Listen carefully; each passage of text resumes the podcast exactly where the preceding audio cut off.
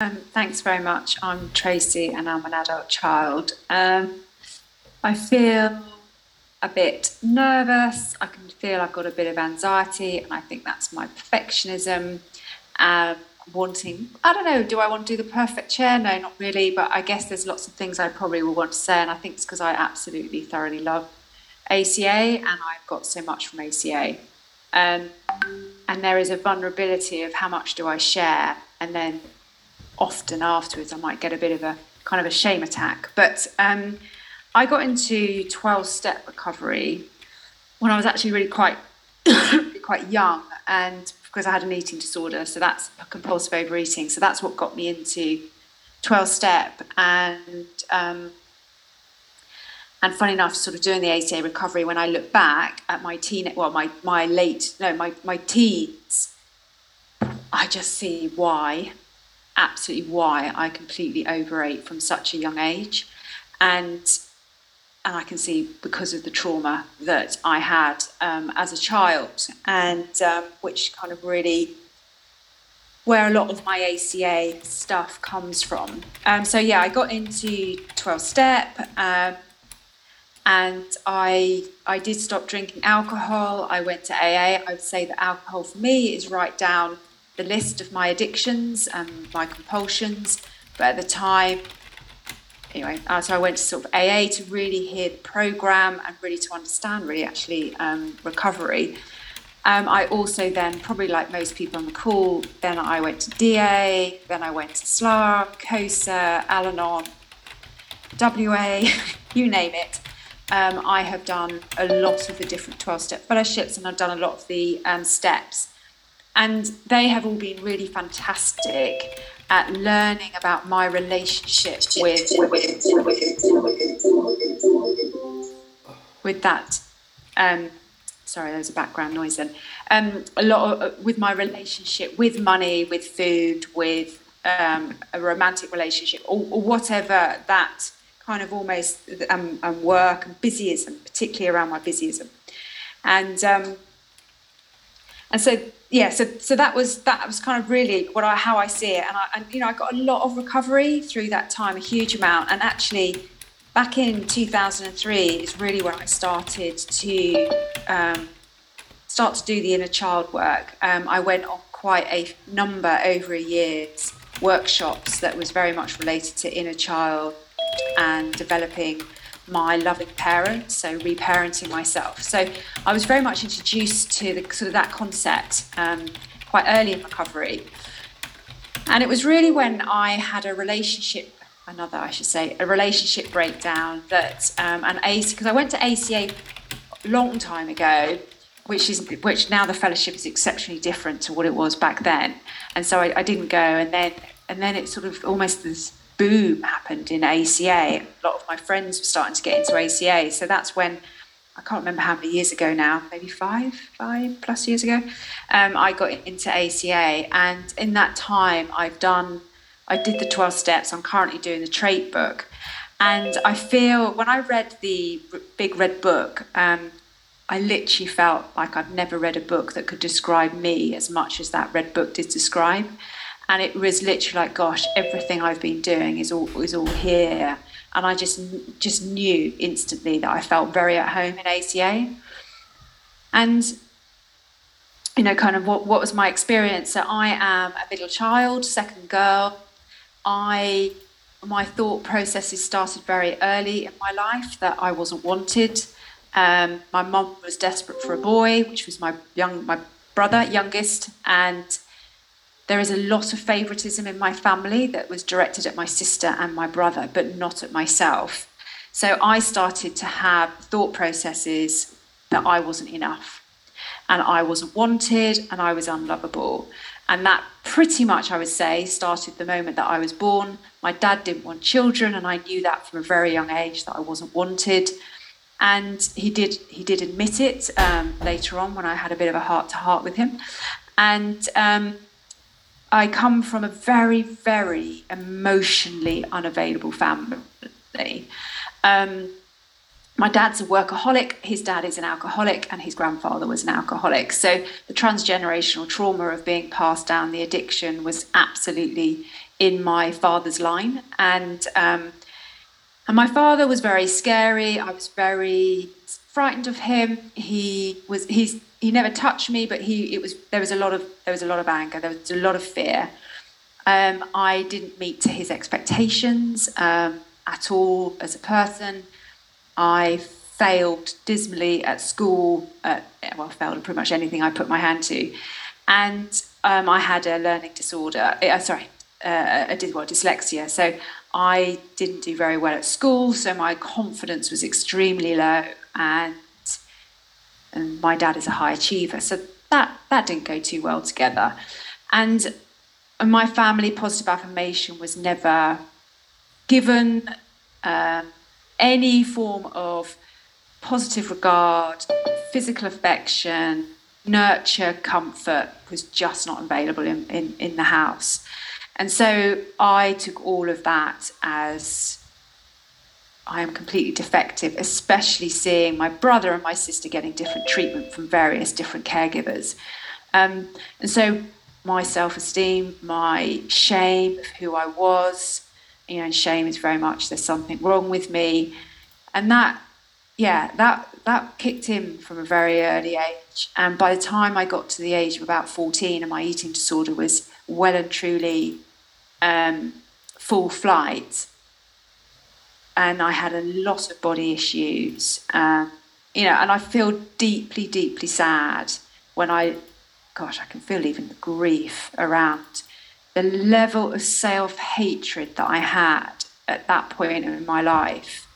And just wanting no one anywhere near me, having no understanding what connection, human connection really was, how to be in relation with others, how to j- just no understanding of compromise. Me, me and my siblings, you know, we were always set up against each other, not about how we are siblings together. And by the time I was a teenager, I was enraged. I was so angry. And a lot of that was directed at my father. My mother was very competitive, so she always had to be the better one. Um, and so I thought I was fat, ugly, there was nothing about me that anyone could possibly want to be with me. So, so it was a horrendous, horrendous emotional place that I I was at, and um, like I say, thank God I found recovery incredibly early, because I did start working on understanding myself, my relationship with the world, and started to, you know, I started to learn that I could, you know, that that I could be abundant with money. And so I started to take self care in that sense. I started to take self care in the way that I treated myself around food. I started to take, you know, understanding self care in many different forms.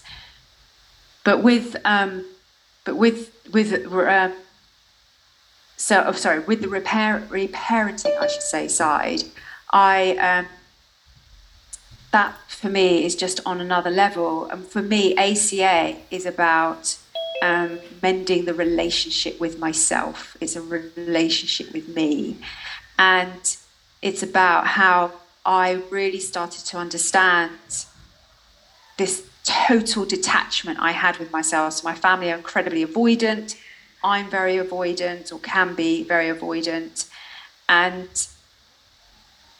I I was just so detached from from me.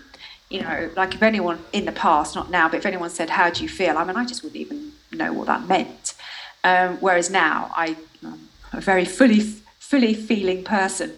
Um, but it's taken a long time to get to know who I am, and then that relationship with my inner child, and it's like I can really feel her today. I can really feel, and I can nurture so I I can give I give a lot to myself now of what I didn't get.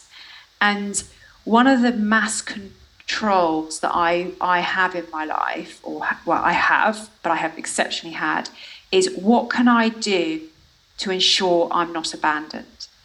and the control that I've had. So for me, like, so I look at trauma in the flight, fight, freeze, and fawn. Um, I look at it like that. So when I get a trigger, what do I do? So with friendship, because I focused a lot on my friendships because I didn't have any family supportive system and I didn't have any parent or, or adult that was looking out for me.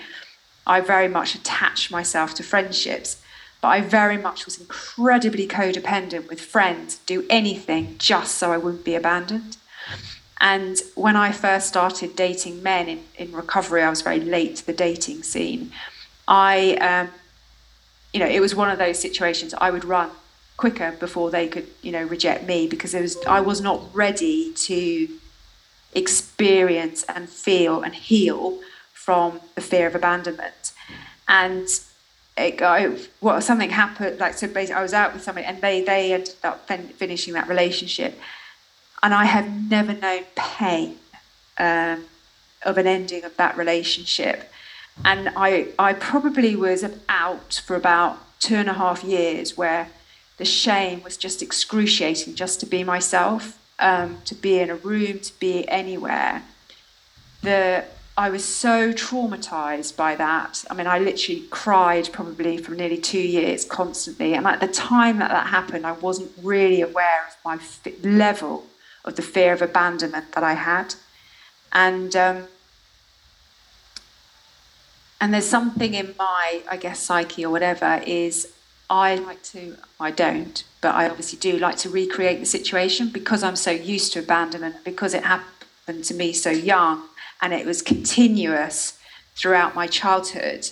I keep recreating that. So I, I I'm not in a romantic relationship, and they have all fa- ended, and they and each time a guy has rejected me, I have almost peeled the next layer of the layer of the onion of my fear of abandonment and all the history that goes with with that abandonment and um, you know, at times it feels life threatening. And that is what I've run from my whole life and protected myself is not to, not to feel that abandonment and, and not to re experience those feelings. And kind of, I think I said at the beginning, it's like now I understand why I acted out with food and all the other addictions because the pain of feeling that abandonment is just a little body couldn't feel that a little child, there's no way they could ever feel that level of abandonment without shutting their body down in some way. Um, and I very much use food from a very, very young age to gain comfort and um, and, and love really for myself. So so through these experiences, I've really learned to reparent myself, to love myself, to give myself the parenting that I never got to heal myself and to be with those feelings and to work through those feelings and to understand. And one of the things that ACA has really given me is this real understanding, which took me a long time to get to, is that my my parents were just as traumatized as I'm traumatized and they unfortunately didn't get any self help. They didn't get any help. It's literally the pass down of, of the of the generation. And um, and I would not have wanted to say this t- ten years ago, but they didn't do it on purpose. But my inner child, my my trauma tells me that basically they were out to get me. You know, that's how I see how I saw the world. Um, and so it's you know it's really has been a journey of you know, feeling that shame, knowing I'm not the shame, especially when I get triggered, I can go into that shame, but I have much better tools to be able to not hold the shame and and know that this is the trigger and this is my chart this is my past this is not today and it's not happening today. And uh, and that whatever has triggered me like i had one last week with somebody at work and you know, it, I, I went into it and I kind of, you know, did some step work around it. I did some sharing around it. I did some reparenting around it, telling my child that this isn't her, this isn't personal. Um, you know, really, really loving myself. But it's quite hard when I'm in that level of shame to parent myself. But when I came through it, I actually ended up having a conversation with the person this week, and it was, gosh, that's gone so quickly. Thank you, um, which was amazing. It was like I really engaged with the conversation. I engaged to work it through with her, and it was a fantastic conversation. I wouldn't have done that not that long ago because I would have been so terrified of abandonment that I wouldn't have I wouldn't have bothered trying to interact with somebody because I would just assume they wouldn't want me. And that was always my thought process. So I know I've only got five minutes left. So, um, you know, for me also, being in recovery, I was a long time. I before ACA, never really had a relationship with God. Like I, I always knew that God was there and God was loving, but because of my parent parenting of me, I never trusted anyone, and um, I never, I, you know, I was always on my, and I was self-sufficient. I mean, gosh, my whole life has been self-sufficient, and I didn't trust anyone or rely on anyone. And it was really good to hear that in the ACA reading. I can't remember if it's in the Big Red Book that a lot of ACA people do struggle with the higher power, and um, and that has really helped. Has really, really helped me. And even just today, actually, I was having some today Wednesday, yeah, therapy, and we were doing some visionary work anyway. And it was amazing because my higher power came in and sat on the bench with me, and as a, my loving adult um, with my inner child. And I just was like, wow, you know, I've I now really do rely on my higher power. It's like, you know, that is my higher self, um, and my God supports my loving parent in how I kind of go out to the world. Like if I've got something I find really difficult, instead of going into my traumatized child I look to God to parent my loving adult, and so I can support my traumatized child. Only that makes sense. And, you know, that feels such a gift. Um, it really does. And I feel incredibly grateful for ACA. I feel my life, I mean, I can't even compare my life was getting into recovery compared to what it is today. And I, you know, I I have a really good life today. Yes, it doesn't have everything in it that I would have wanted. Like, I don't have a relationship, I don't have children. But I feel this, not all the time, but I feel this real sense of connection and love towards myself. And that certainly beats wanting a relationship feeling shit, or being in a relationship and feeling shit about myself, pardon my language.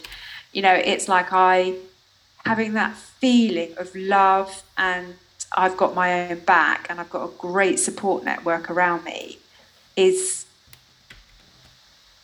that's that's like that's the ultimate. So I'm just having a moment of realizing, you know, that is just the ultimate compared to any of the uh, yeah. And so I'm aware, but today, or I'm making this sound like it's all amazing. Of course, life is life, but I have a really great relationship with my brother.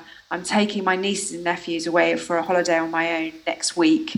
I'm so grateful for that relationship now that I have with them, that my siblings allow me to parent their kids for a week and I get my child fix. And that probably came out wrong. I don't mean like that. And I have a really good relationship today with my parents. I mean, I have boundaries around it, completely have boundaries. I'm pretty honest with them today. Um, I, I'm not so scared of my father. I, I will tell him how I feel about stuff. Like my child is not hanging off of what he thinks of me today, or he, she's too, or I'm too scared to say anything because of the fear. It's like I've grown up and I can really hold myself an adult around him today and my mum. And it really has changed the dynamic and the relationship of, of, the, of my relationship with them. And it's, you know, it is absolutely not a relationship that I would want with a parent. I would want it to be much more connected, open, humorous, loving, caring, all those things that I would have loved to have had. But it's okay. You know, they're okay. You know, they're nice people. They're spiritually sick. And um, yeah, but um, but I have fun. I have a lot of fun with my brother, and it it's not that long ago, and I suddenly thought, my God, I finally have a sibling. I finally have a relationship with somebody in my family that I've never felt before.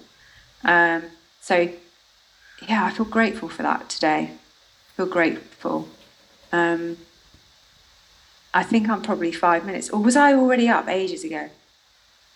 No, just come up to the five minutes now. Ah, okay. Um, yeah, I mean, I, I, I yeah, but it's not an easy journey, that's for sure. so, yeah, thank you very much.